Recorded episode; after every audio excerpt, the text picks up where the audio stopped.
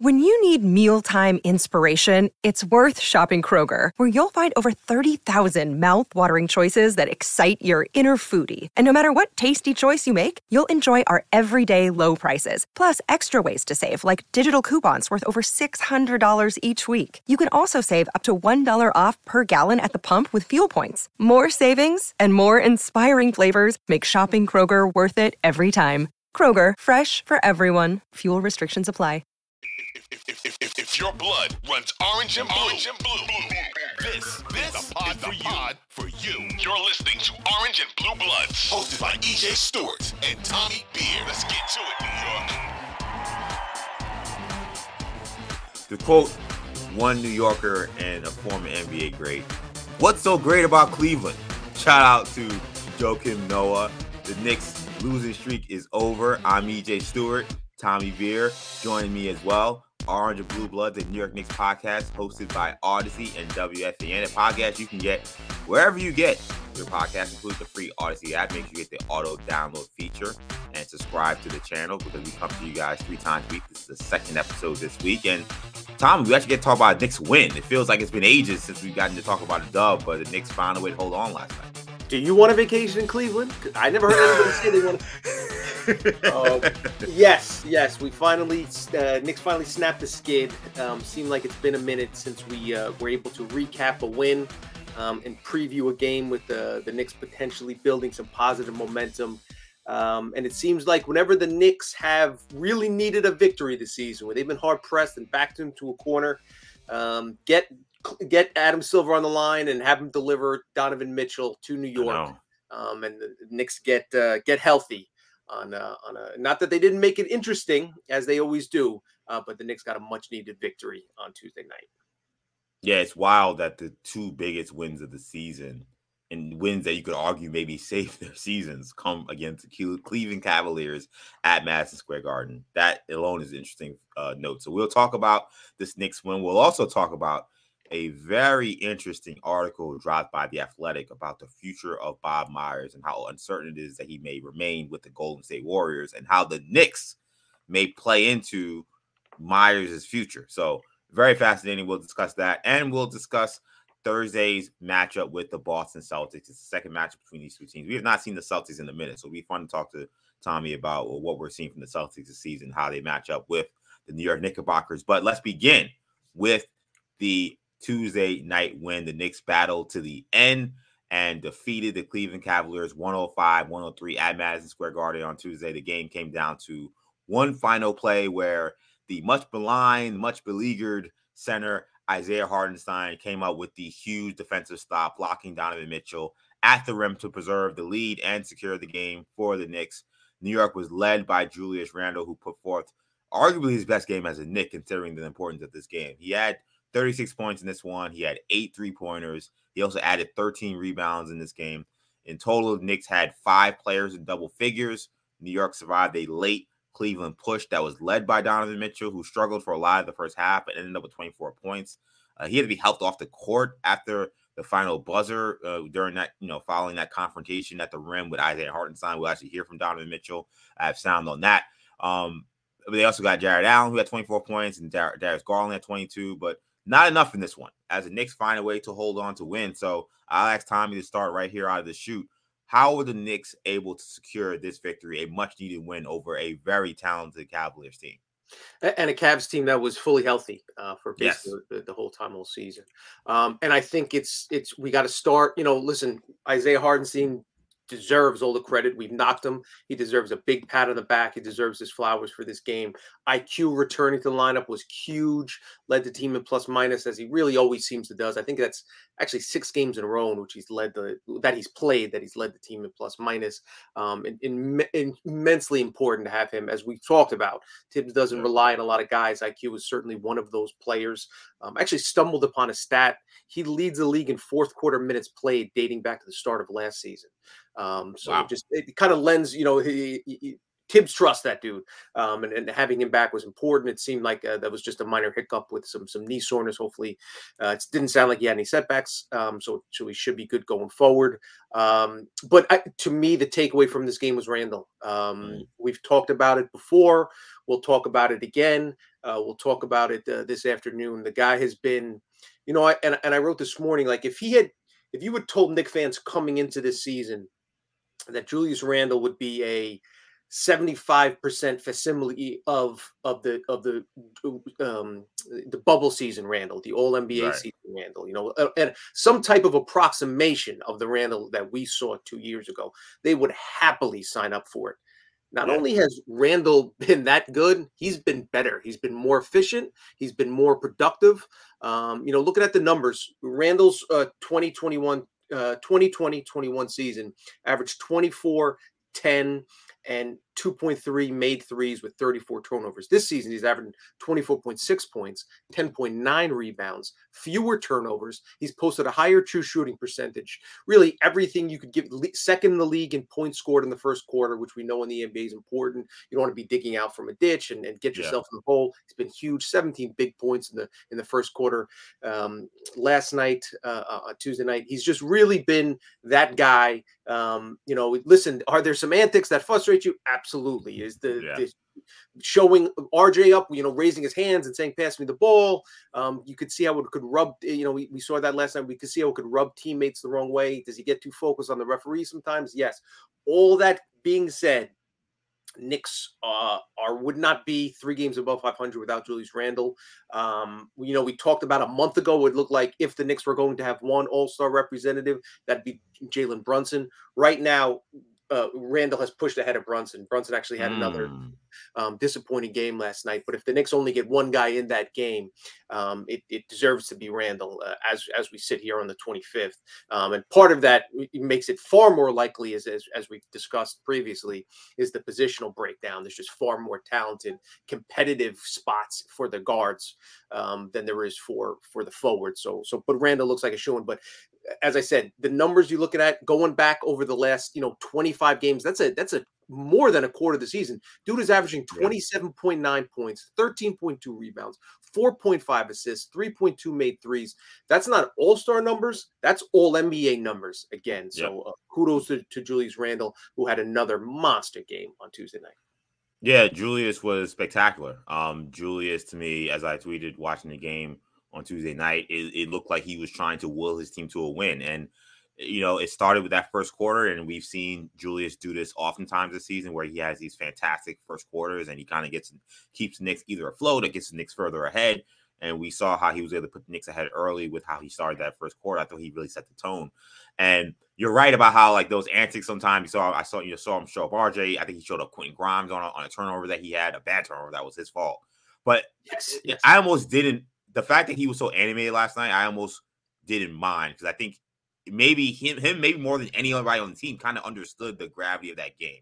I think that's kind of why he was a little bit on one a little bit in terms of the antics and the emotion because he played with a ferocity. I mean, that play under the basket where he gets like three or four offensive rebounds by himself. He's up against you know those trees that they have with the Cleveland Cavaliers, and I'm yelling past the ball, but he, you know he was determined to score there, and he was going to make sure that he was going to put somebody through the rim if he could. I mean, he he just played with a level of intensity that was was special last night. That that's the kind of effort the Knicks needed. I think he knew the gravity of the situation.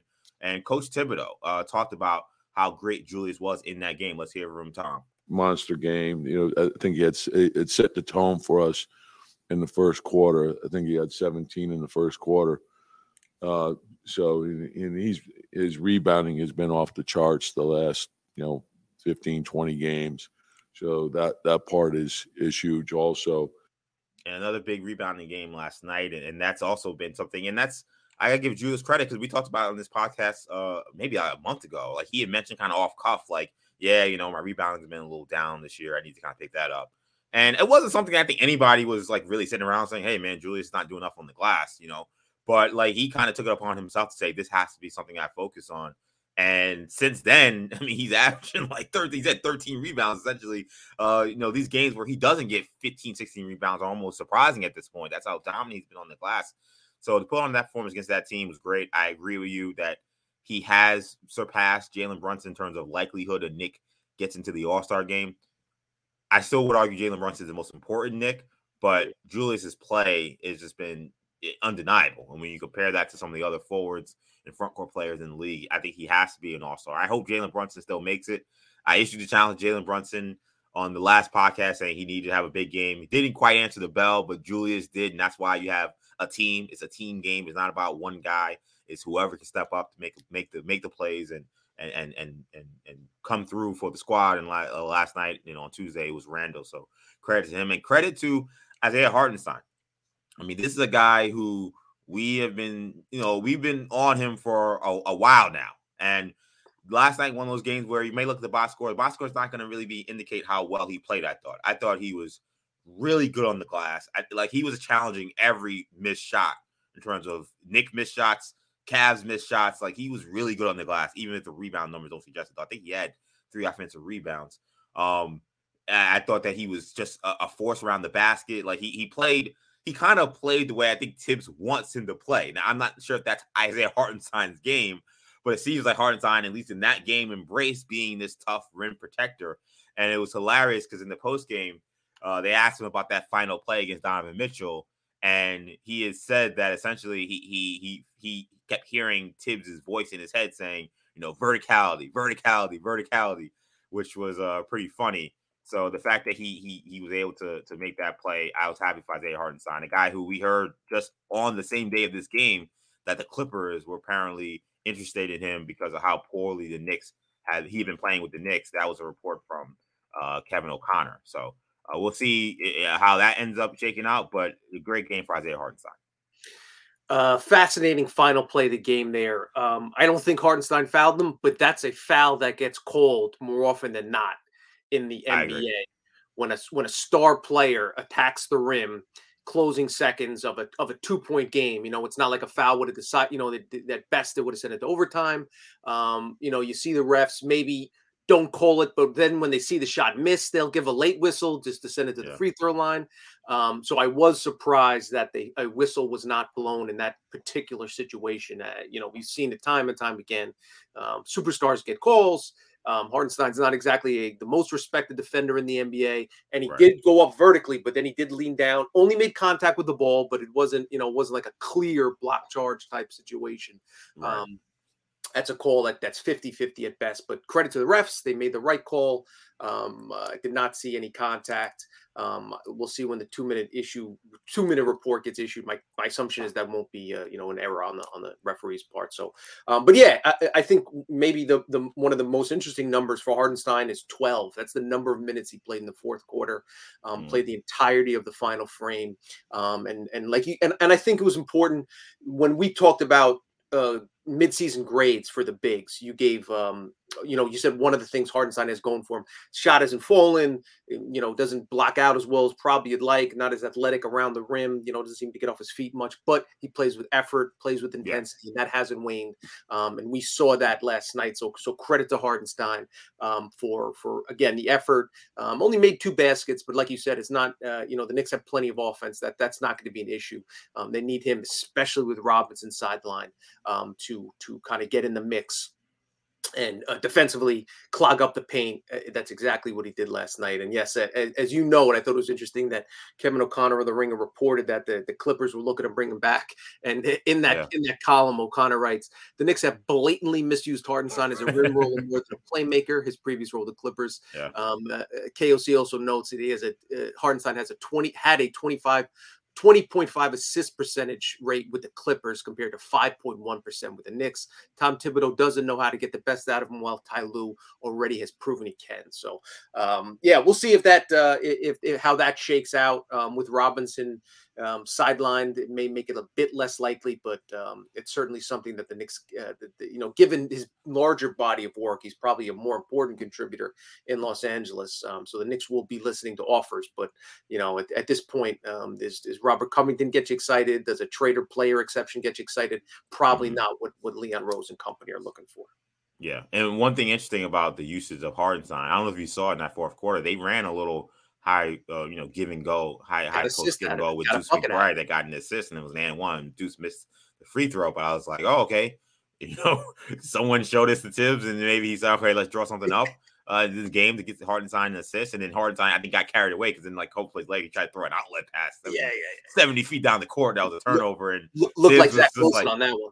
Yeah, Thibs was like ready to just he wanted to get on the court, and uh, I thought uh, Clyde was funny because he was like, oh, I think it was Breen. Like it was smart move by Isaiah not to look over to the Yes, sideline because Thibs was not happy with that one. But uh, but it was I, that last play. First of all, I, I agree. I thought it was good restraint by the refs to not call that a foul. I think the instinct is just to usually see that contact, you see a star player, you call a foul. They didn't do that. Um, Donovan Mitchell kind of made a side remark about how he could complain about the refs, but he wasn't going to, which to me is like you complaining about the refs. But then he also made uh, this comment about what happened during the final play because I mentioned that he got essentially helped off the court after this play. He actually got his own rebound on that miss, even though he was on the floor. But it took him a long time to get off the court. Here was Mitchell explaining what happened. I went up to try and dunk it. Both my legs cramped, and my groin just tightened up and locked up on me. So it was three things happening at the same time. So Mitchell saying he he he got hurt on that play, I guess. and He was cramping up. I, I don't know if I need to hear that Mitchell on a on a play where you know a, a guy makes a great defensive play. I, I you know, but I, I guess he probably didn't feel great that you know someone as athletic as him and someone who's used to being such a first finisher gets stopped by Hartenstein. He definitely was hurt. I mean, he, he couldn't Yes. get up. Uh, The- but but I did think it was actually he, he he said I was gonna dunk the ball, but I couldn't, and that's why we didn't score on that play. The, what happened on the other the other big turnover he had in the last two minutes when RJ made a great defensive play, stripped the ball Yeah. down low and knocked it off off Mitchell. Um, and also, you know, maybe over the first three quarters he might have had the Grimes flu because Quinn was was doing a good Oh, yeah. job staying in the short nine nine of twenty four. Um, Mitchell finishes in the game. It's his second poor shooting game um, in the Garden. A lot of that has to do with uh, Quinn Grimes' excellent defense. Um, McBride got a couple switches on him there, um, uh, as did um, IQ. IQ, yeah. Very solid defender. Um, another thing, just on that final play, um, credit again to Julius Randle for forcing him inside the arc. Um, Yeah. We saw Mitchell is can shoot from anywhere, 35 feet out, step back. Um, and Yep. if he shoots the three, you got to feel it's going in as soon as he lets it go. Um, Randle did a really good job. Uh, got beat on the play, but you can certainly live with that. Force him inside the arc. Worst case scenario, if you don't foul and then one, um, as you as you go to overtime. So good job uh, by Randle in that spot. Yeah, I was yelling at the screen, "Stay up, stay up, stay up, stay up," because you know. I was just when I think Mitchell was looking for that step back as soon as he had that space. Yes. And Julius did a good job staying on top of him, so he had no choice but to go to the rim, and Hartenstein was there. And- And, uh, yeah, go ahead. Just in terms of this, you know, the game, the importance of the game, a lot of, you know, and, and rightfully so, it was an important win, but Knicks need to make it stick. The reason why the other game was so important is because it led to an eight game win streak and was looked back on as kind of the turning point. If the Knicks lose three of the next four, six of the next, you know, this, again, the schedule's really difficult. The eight game winning streak schedule was favorable um, with some good, some good wins kind of sprinkled in. You, you know, right now it's going to be tough for the Knicks. Boston, Miami. There's there's just you know the Nets. There's Yep. you know the Sixers coming up. There's no easy games uh, from here until the break, basically, um, where the Knicks can get healthy and and, and have an easy one. Um, we'll talk about the Celtics a little bit later on, but it starts you know Thursday night in Boston, which obviously is never an easy task. But in, in order for, in order to look at this as that as as an important win, Knicks again need need to make the, the win stand up. Absolutely, Knicks with a big one here. They got to try to uh, hold serve here as we get Yeah. to this very difficult part of the schedule. Um, before we move on, one last uh, bit of credit I want to give to uh, anybody from this game, Tom Thibodeau, because fourth quarter, Hartenstein's playing all those minutes. I'm like, uh, Obi was fantastic again in this game.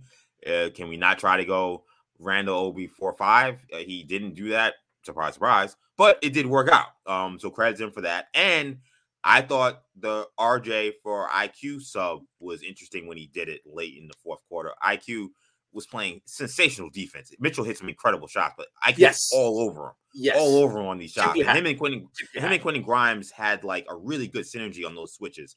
Knicks Yeah. using switching defenses. Oh my god, I was so excited. And Yes. I, I I didn't think RJ had a great chance to cover either Garland or Mitchell in those situations. So I was Right. worried when he went to RJ, but then RJ gets the, the big strip, which was the second biggest play in the game. The air ball was uh, don't started on the air ball, but the, the defensive play big. So keep going with Hartenstein, going with RJ late. Uh, guy gets tips credit for that. Those were the right subs. I will say that the Knicks did blow an 11 point lead they were up 11 with with eight Yeah. minutes left in the game and it got down to you know and then it was tied 100 100 so i you know you know i don't i don't you know based solely on the results it ended up working out but again um obi only 10 minutes in the game i would have liked to have seen you know it's Yeah. like they, you know he's playing well and randle's playing well let's see if they play well together um but like i said um at the end of the day uh, what you want to do is get a victory. Knicks got the victory, thanks in large part to a to a Hartenstein, brick wall, and Mitchell at the rim at the end of the game. So yes, credit for the victory, no question. I still, So- but I still would like to find minutes, even the second quarter, third quarter, whatever the case might be. Um, again, especially with Randle out, to see uh, what what Mitch Rob and um, uh, I'm sorry, with with uh, what Obi and Randle can do.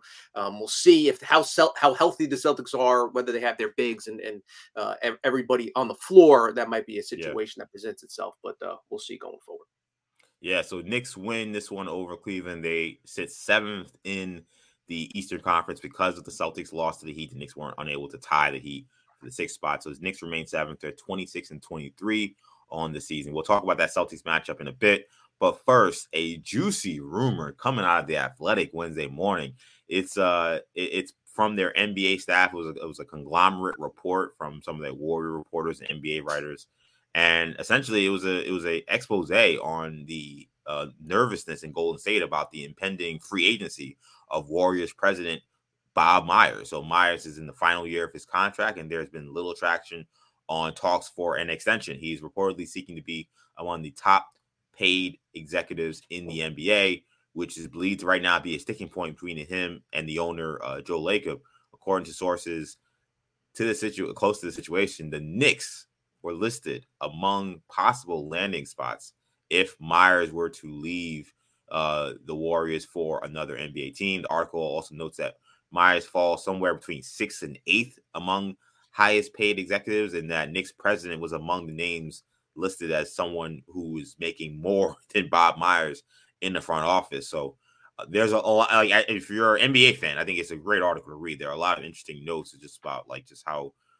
you know concern there is in in in, uh, in the Bay Area about Bob leaving. He could go and just not be in the NBA. He could find other ventures. He launched a new podcast this year.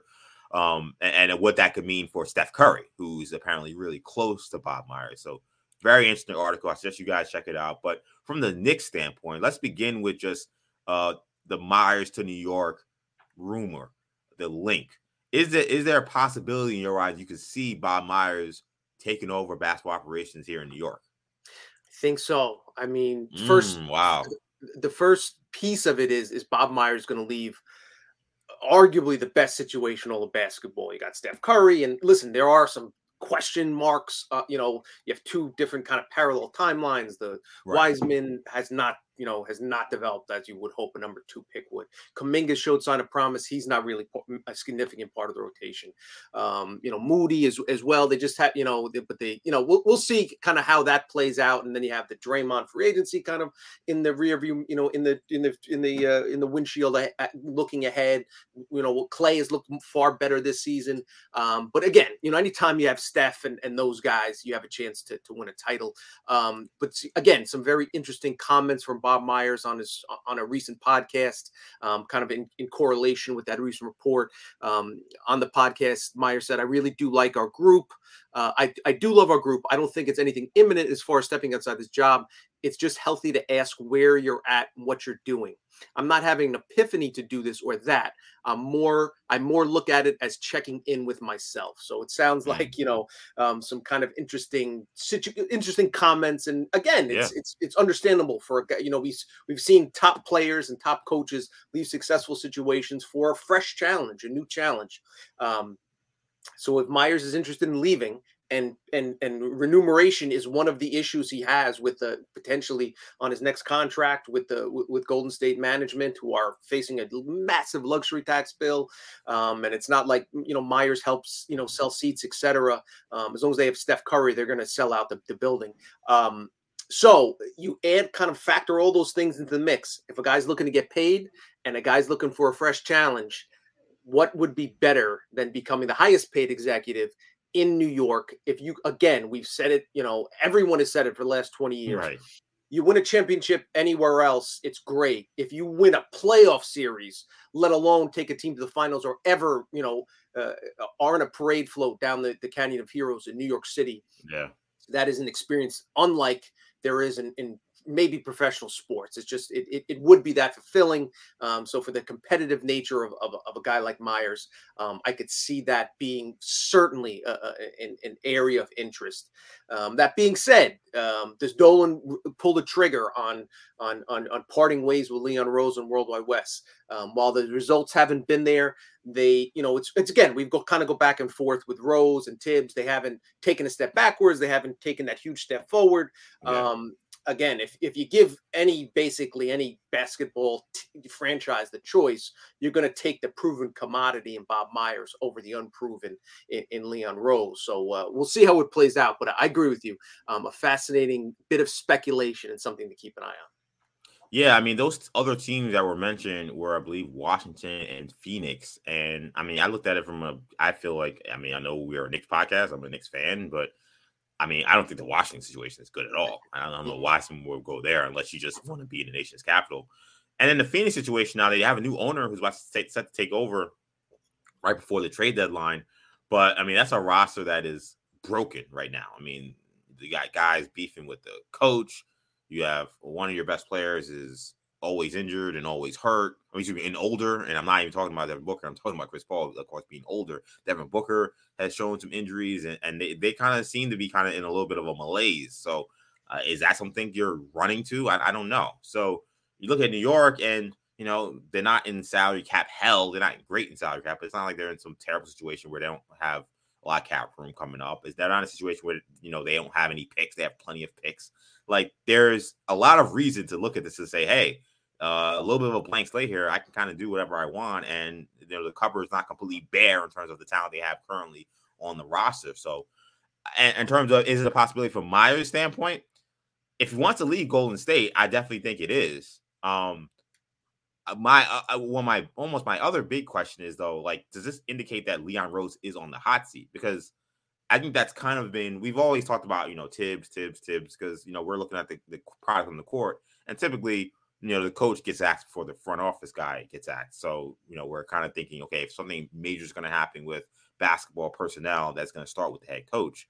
But like the fact that there are people inside, you know, the NBA that think that the Knicks would be interested in Bob Myers tells me that maybe Leon Rose's place in, you know, as a as a as a fixture amongst the Knicks and you know in the MSG guard MSG Square Garden executives and of course James Dolan may not be as entrenched as I thought. Like I, I, didn't think Leon Rose was close to being on the hot seat. I figured Dolan was in the mindset of I'm just going to stay away from basketball operations because everybody doesn't want me around.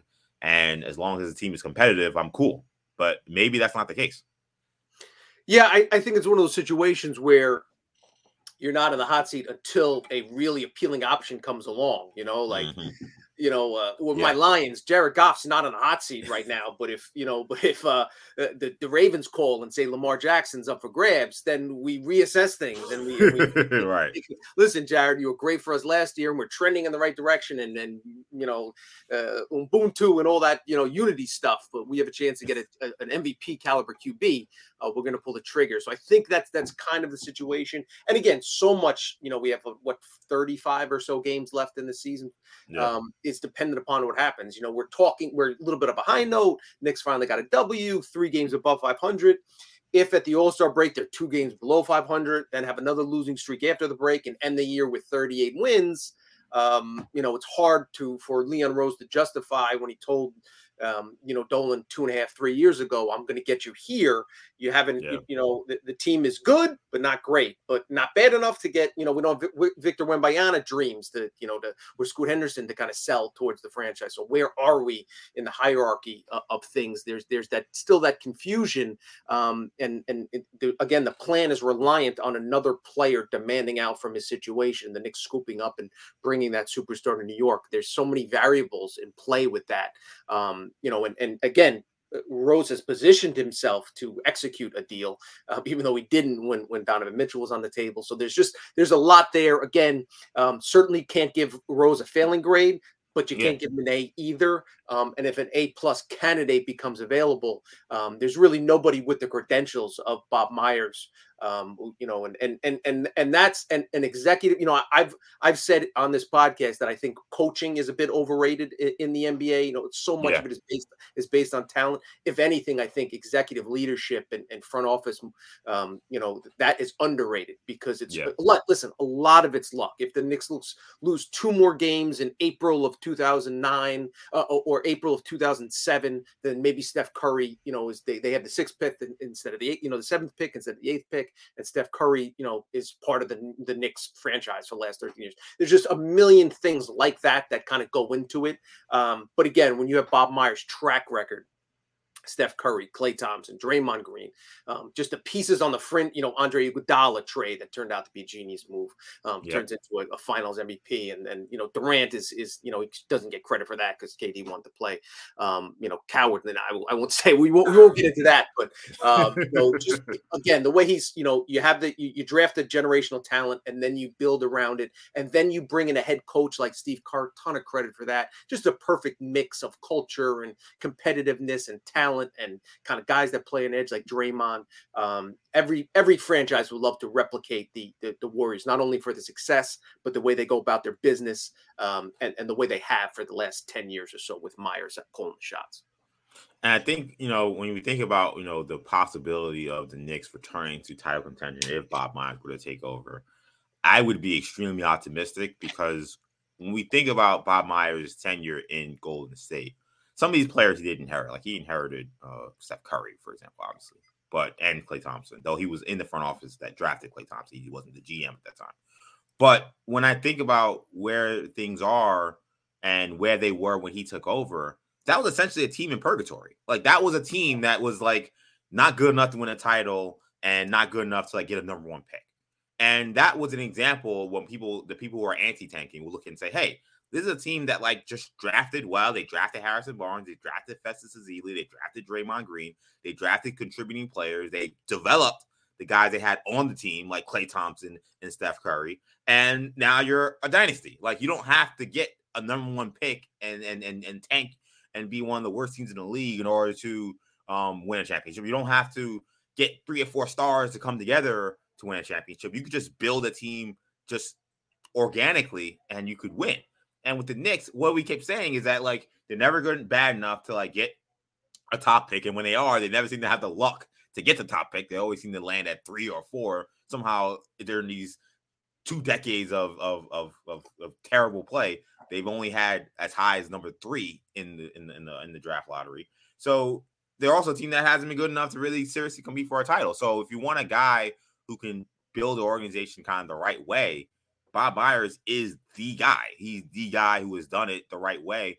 So, I mean, if the Knicks swung a, move to get by Myers here, I mean, you got to feel excited. And to me, you got to feel excited also because it would feel like, wow, this is the first time that the Knicks are moving into like the 21st century when it comes to like basketball evaluation and basketball team building. Like, you know, when it came to Phil Jackson, it was, you know, going back into the 20th century, really. And then when they brought in uh, Leon Rose, it was like, you know, this we're gonna build this team through getting star players and it's about relationships and who we know and, and who is about who you know, not what you know. Like it, it was these things that don't necessarily normally we associate with building championship yeah. teams.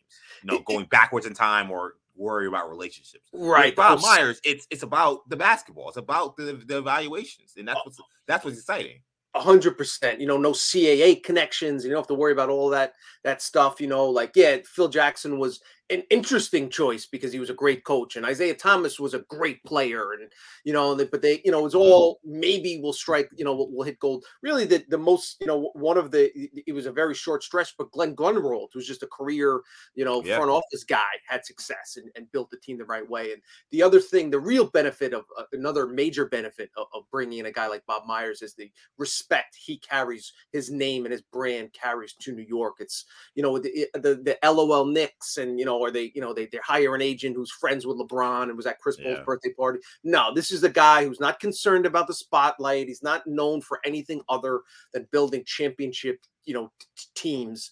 And that's something that would bring to New York just a no nonsense, kind of boring, but effective uh, front office executive, and that's basically all Knick fans have been praying for for the last two decades. And what's funny is like we also forget that Bob Myers was a sports agent. Like that yes. is actually where he cut his teeth. But when he got to becoming a, a front office person, he wasn't relying on oh I'm an agent so I worry about my relationships. Like he like the Warriors are known to have the, some of the biggest budgets when it comes to scouting, when it comes to coaching staffs, like uh, when it comes to analytics. Like he they really you know they they they sweat the details. You know, I, I and and it's unlike what we've seen with the Knicks in terms of like with Leon Rose, even though he was an agent, he, the the appeal was we're relying on the fact that he was an agent ironically, one of the reasons Leon Rose probably got the job was listen, look what Bob Myers did. You know, like one right. of the reasons Pelinka got the gig with the Lakers. Look what Bob Myers did. You know, like I'm a former agent, I have connections, and I understand the way the league works. I'm going to kind of replicate the Bob Myers principle. So it would be uh, interesting if, if it ended up Bob Myers ousting Leon Rose. Yeah, yeah, that would be something. But uh, this is interesting. This is something interesting. It's something to follow. I'm not gonna say it's, it's definitely gonna happen, but I, I uh, guess let's see how this next season goes. I, I guess the, a lot. I guess the other thing that at least is worth mentioning could um, uh, uh, Bob Myers decide he wants to take a little bit less of a hands-on approach and keep Rose and and and Worldwide Wes and those guys, you know, kind of in place, and they they kind of form a. I don't know the relationship between the two. I think it's very mm-hmm. unlikely uh, yeah. because those are two prideful guys, and you know, usually too many chefs in the kitchen would probably spoil the thing. But I guess it's at least worth, you know, it, this way. I I think it would be a lot more feasible on Dolan's end. I think that would be the ideal scenario for him, is where he brings in Myers and doesn't have to kick uh, Leon Rose and, and Wes to the curb. Yeah, I mean Dolan. I mean he typically likes to work that way. I mean yes. when Phil Jackson came in, he wanted Steve Mills to be around. Um, when uh when when uh what's the name when uh Leon Rose was hired. I mean Scott yep. Perry was, Scott was kept around. Yeah, yeah. yeah, he's still here. He's still technically the general manager. So. Mm-hmm. This is kind of how James Dolan likes to work. Like, and I think right. we've heard him say this in interviews. He likes kind of collaborative, you know, getting a lot of smart people he feels or people he really likes all in the same room to work together. That is how he does business. So, you know, I wouldn't be shocked if he somehow tried to swing or if he was even able to swing a Leon Rose, Bob Myers alliance. I, I would be very shocked if Leon Rose and World Wes would accept that. Like, right. you know, Leon Rose is, you know, he's got a president title. So yes. if Bob Myers is a president of another team, so Bob Myers is coming in, what's his title? Like super president? like what like what like how does he become higher than Leon Rose or who has the final say? Both, both of those guys are used to having the corner office and nobody wants to, to go back into a cubicle, you know. Exactly. So so and then I don't forget about Worldwide Wes. I don't know. Yeah, I can't I can't imagine he was yeah. yeah, I can't imagine he wants to take orders from both Leon Rose and Bob Myers. So that, right. yeah, this would be a that'd be a, a uh, like they say in wrestling, an unholy alliance. like when, when Stone Cold Steve Austin and Vince McMahon came together, that would be an unholy alliance if it was Bob Myers with uh, with Leon Rose and Worldwide Wes. But we will see. Interesting story nonetheless. We'll continue to follow it. Well, uh, let's get to uh, this this game we have Thursday, uh, the last game of this week, week of this uh, you know work week. Uh, it's rivalry week in the NBA, and one of the NBA's oldest rivalries gets renewed Thursday night in Boston. The Knicks head to Beantown to take on the Celtics at 7:30 Eastern on TNT. Of course, that usually means 7:50 because of how late those games end up starting. Um, Boston has uh, the best record in the NBA right now, 35 and 14, but they have lost two in a row. We mentioned earlier on the show they dropped a game to the Miami Heat. Tuesday game they were winning. The Heat came back and won that one. This is only the second matchup between these two teams this season, meaning the Knicks and the Celtics. The Knicks lost to Boston 133 118 on November 5th at the Garden. It was one of the worst defensive performances the Knicks had all season. I remember that one. Tatum Brown, which is going crazy from three. Uh, the Celtics uh, feature arguably the best two man tandem in the league in Jayson Tatum and Jaylen Brown. Tatum is among the top candidates for MVP this season. He is third in the NBA in scoring at 31 points per game. So I'll start there, Tommy. How did the Knicks slow down Tatum and Brown in this one? Well, they, they first have to hope that uh, that the Celtics are are again shorthanded. Um, last right. night in, in, the, in their loss to Miami, um, C's were playing without um, Jaylen Brown, who's dealing with a right abductor injury, without Al Horford, who's dealing with low back stiffness, without Marcus Smart, who's nursing a right ankle injury, and without Malcolm Brogdon, um, who was out due to personal reasons. Um, so that that's the that's the first thing they have yeah. to hope that that those guys don't return. Uh, we'll get an injury report um, uh, later, uh, you know, later this evening, Thursday prior to Friday. But you know, Marcus Smart's still a, a week or two away. Um, you know, Rob. But then again, Rob Robert Williams did return. He's been dealing with the left knee injury management, um, but yep. he did play on, on Tuesday. Um, and uh, the um, Jaylen Brown, you know, again, they listed it as an abductor injury, but it's basically rest purposes. So it sounds like, you know, Tuesday was the was the second night of a back to back for for Boston. So that's yeah, you know, that's yeah. one of the reasons why. Um, you know, Payton Pritchard played 41 minutes. Um, you certainly won't. See, I assume you won't see that again. Um, again, we'll wait for the injury report. But um, and again, it's but the recipes, you know, pretty much the same. Um, you know, defensively, Knicks need to kind of step up, stay on their P's and Q's, a little bit more switching. Um, they're going to need, uh, uh, you know, obviously Quentin Grimes to, to play at his defensive best. And they also are also going to need, again, assuming Jaylen uh, Jaylen Brown returns to action, RJ Barrett's regression on the defensive end, we saw it again Tuesday night. Other than that, that that strips uh, steal from yeah. from from Mitchell has has been an issue, um, and it, it, it continues to be an issue. Um, if you look at the defensive metrics, his Raptor rating, all, you know, basically all those all that stuff points to a. Especially, it looked like he was making strides in his sophomore season. Played his best, you know, best ball as a defender uh, last year, even though he was a little bit inefficient offensively. This year, it's been a step back in the opposite direction. So, um, you know, there was even talk that RJ wanted to, you know, wanted to establish himself as a defensive All NBA defensive team guy. Um, he's been anything but this season. And when you play a team like the Celtics, who have the best scoring duo in the league, um, you need your perimeter, your wing defenders, your forward defenders to step in, step up. Um, we'll see if RJ's up to the task. Yeah, I mean, those guys are, a load to handle when it comes to Brown and Tatum. I mean, they, their shot creation. Uh, talk about again, two guys who can shoot from anywhere. Um, it, it's it's it's a tall task, and you know it's going to take. And, and, unlike some of the other matches we they've had, where you know, kind of like the last game, where you know, IQ and Deuce and Grimes, like you know, that trio can kind of handle those smaller guards. Um, you know, these are guys six seven, six eight. You know, so. You can't rely on IQ to cover Jayson Tatum. You can't rely on Deuce McBride to no. cover Jaylen Brown. Like those guys are too small. So it will be a lot of RJ Barrett's responsibility to keep those guys in check. Ironically, he's you know besides the last game where Tatum went crazy. I mean, he usually guards Jayson Tatum really well. Like that's that's for whatever reason just been something that we've seen for the last couple of seasons. There's a Duke connection. Those guys, you know, both work under Drew Hanlen, same agent. So I think those guys have worked played against each other a lot. So I think Barrett seems to kind of know what Tatum wants to do. So I expect that to be the matchup. It's going to be a key one, a key one in this game. I also think for the Knicks is about kind of pounding them in that front court. I mean, you mentioned some of the the, the injuries that they've had. Uh, Julius Randle, I think you're looking to see if you can have another big game or repeat kind of what you did against uh, Cleveland, which was a, a, much better front court. You know, um, you know, no Horford. Uh, you got Robert Williams, but he's been having these knee issues. He played 31 minutes in that game against Miami he looked great. He had a great game. You know, does he play those similar high number of minutes? You know, Sam Hauser is playing a lot of minutes. There's an opportunity. Luke Kornet's been playing minutes. There's a lot of opportunity for Randle and Obi Toppin to potentially have uh, big games in this one. Grant Williams had to play 36 minutes in this last game, so uh, keeping an eye out on the on those injuries.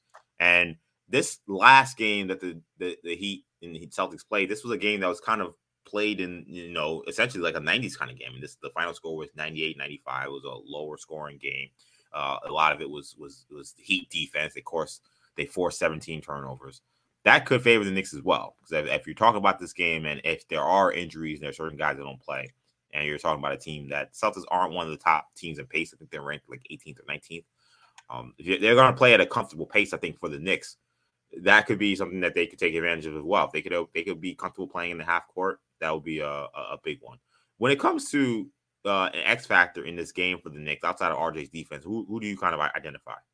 I think it's Jalen Brunson. You know, we we haven't really mentioned his name a lot in the last couple pods, which is you know basically because he hasn't really done anything outstanding. We were so used to right. him playing at a, at an incredibly high level. He struggled. You know, hasn't shot above fifty percent. Um, I think it's five games in a row now. Um, still putting up decent numbers. You know, like you know seventeen, you know eighteen, um, you know averaging around eighteen points and, and six assists. So certainly not you know duds, um, but not delivering at the clip you expect him to that we we were accustomed to over the first uh, you know, 40 plus games of the season. Certainly not efficiency wise.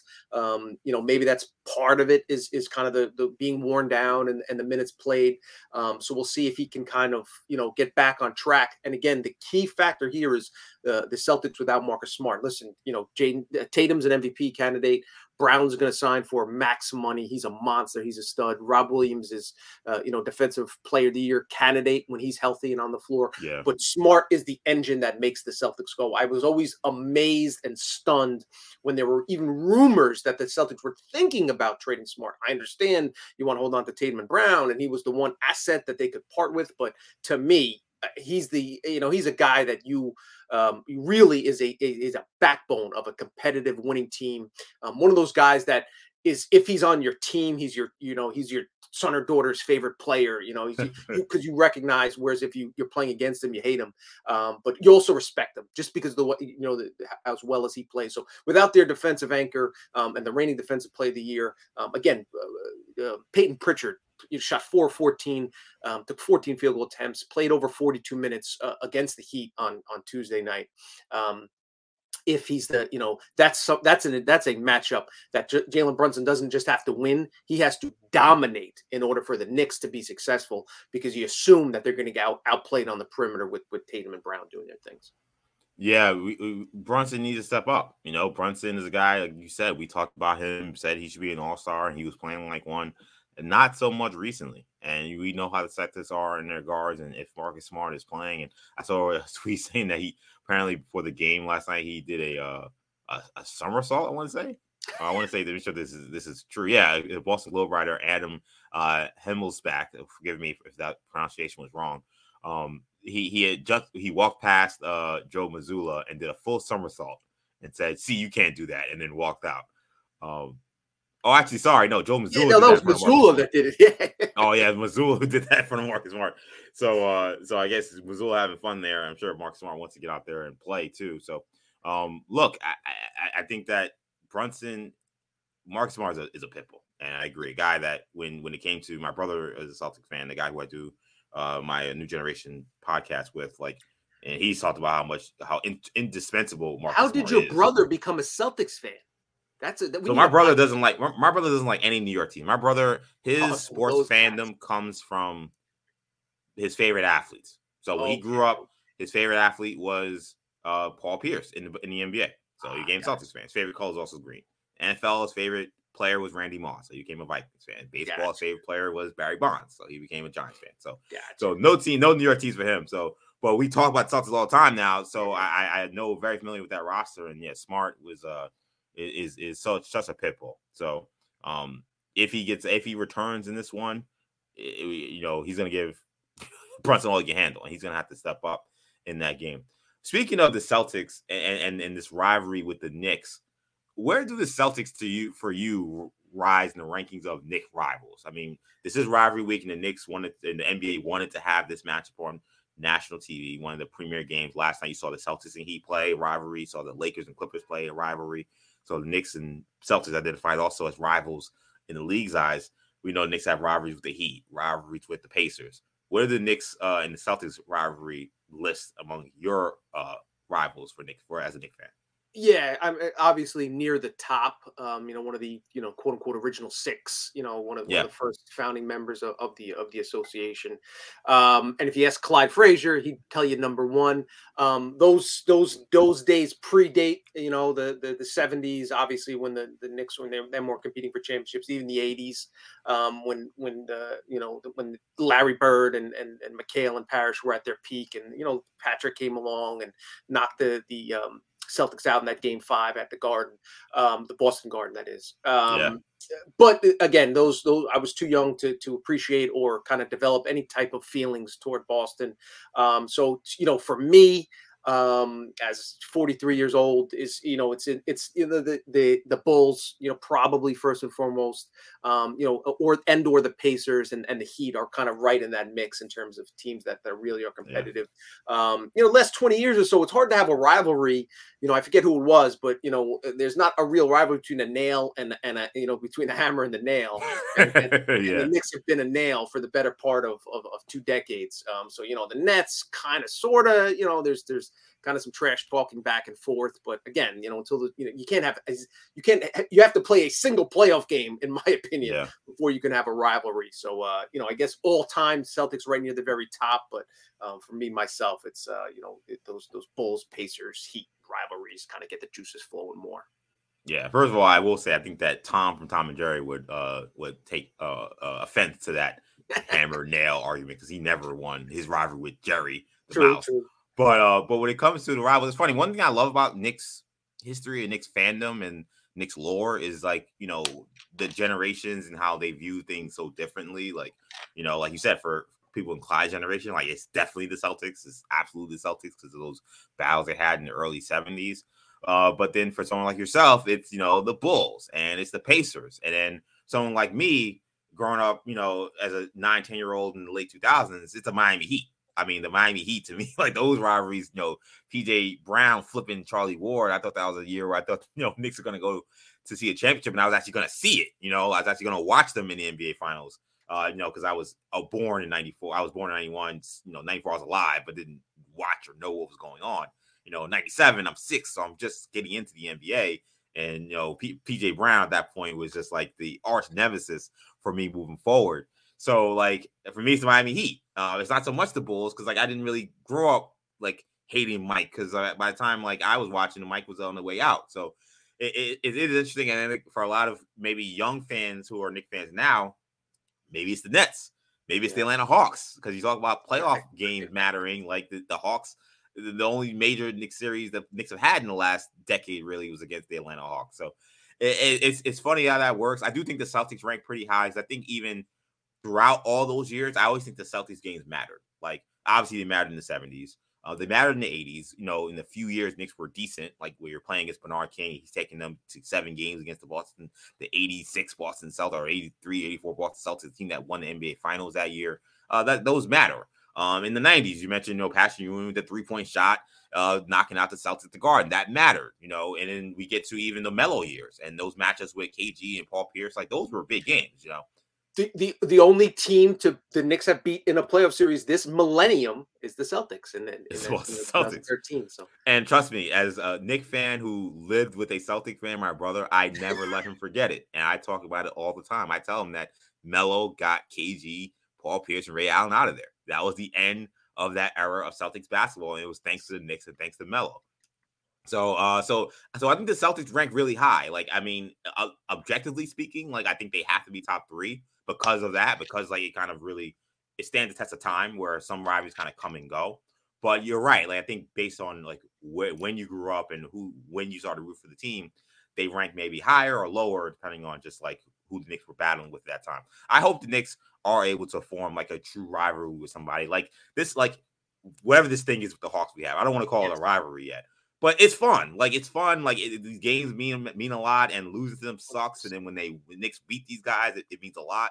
So it kind of gives you a taste of what could be if the Knicks finally are able to get their act together and and, and have these strong competitive games. Uh, I think even going, you know, I was there Christmas Day, and the Knicks are playing the Sixers, and and you know, and Embiid's giving it to the New York crowd. Like, I'm thinking, like, man, wouldn't this be a great rivalry? The Knicks and Sixers, another uh, Atlantic Division uh, rival. Uh, that would be awesome, you know. So hopefully, uh, the Knicks can continue to uh, improve, and we can get a real rivalry in New York because I think nobody uh, gives it in terms of trash talk like New York fans. Uh, so let's, let's, let's hope we get that. Get Bing that bong.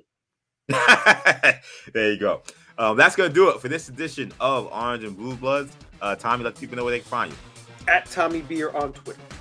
You find me EJ underscore Stewart on Instagram. That uh, uh EJ underscore on Twitter. Actually, EJ on Instagram and TikTok. That'll do it Orange and Blue Bloods, a New York Knicks podcast hosted by Audacy and WFAN. Make sure you uh, hit the auto download feature and subscribe to our podcast wherever you're listening. Thank you guys for checking us out.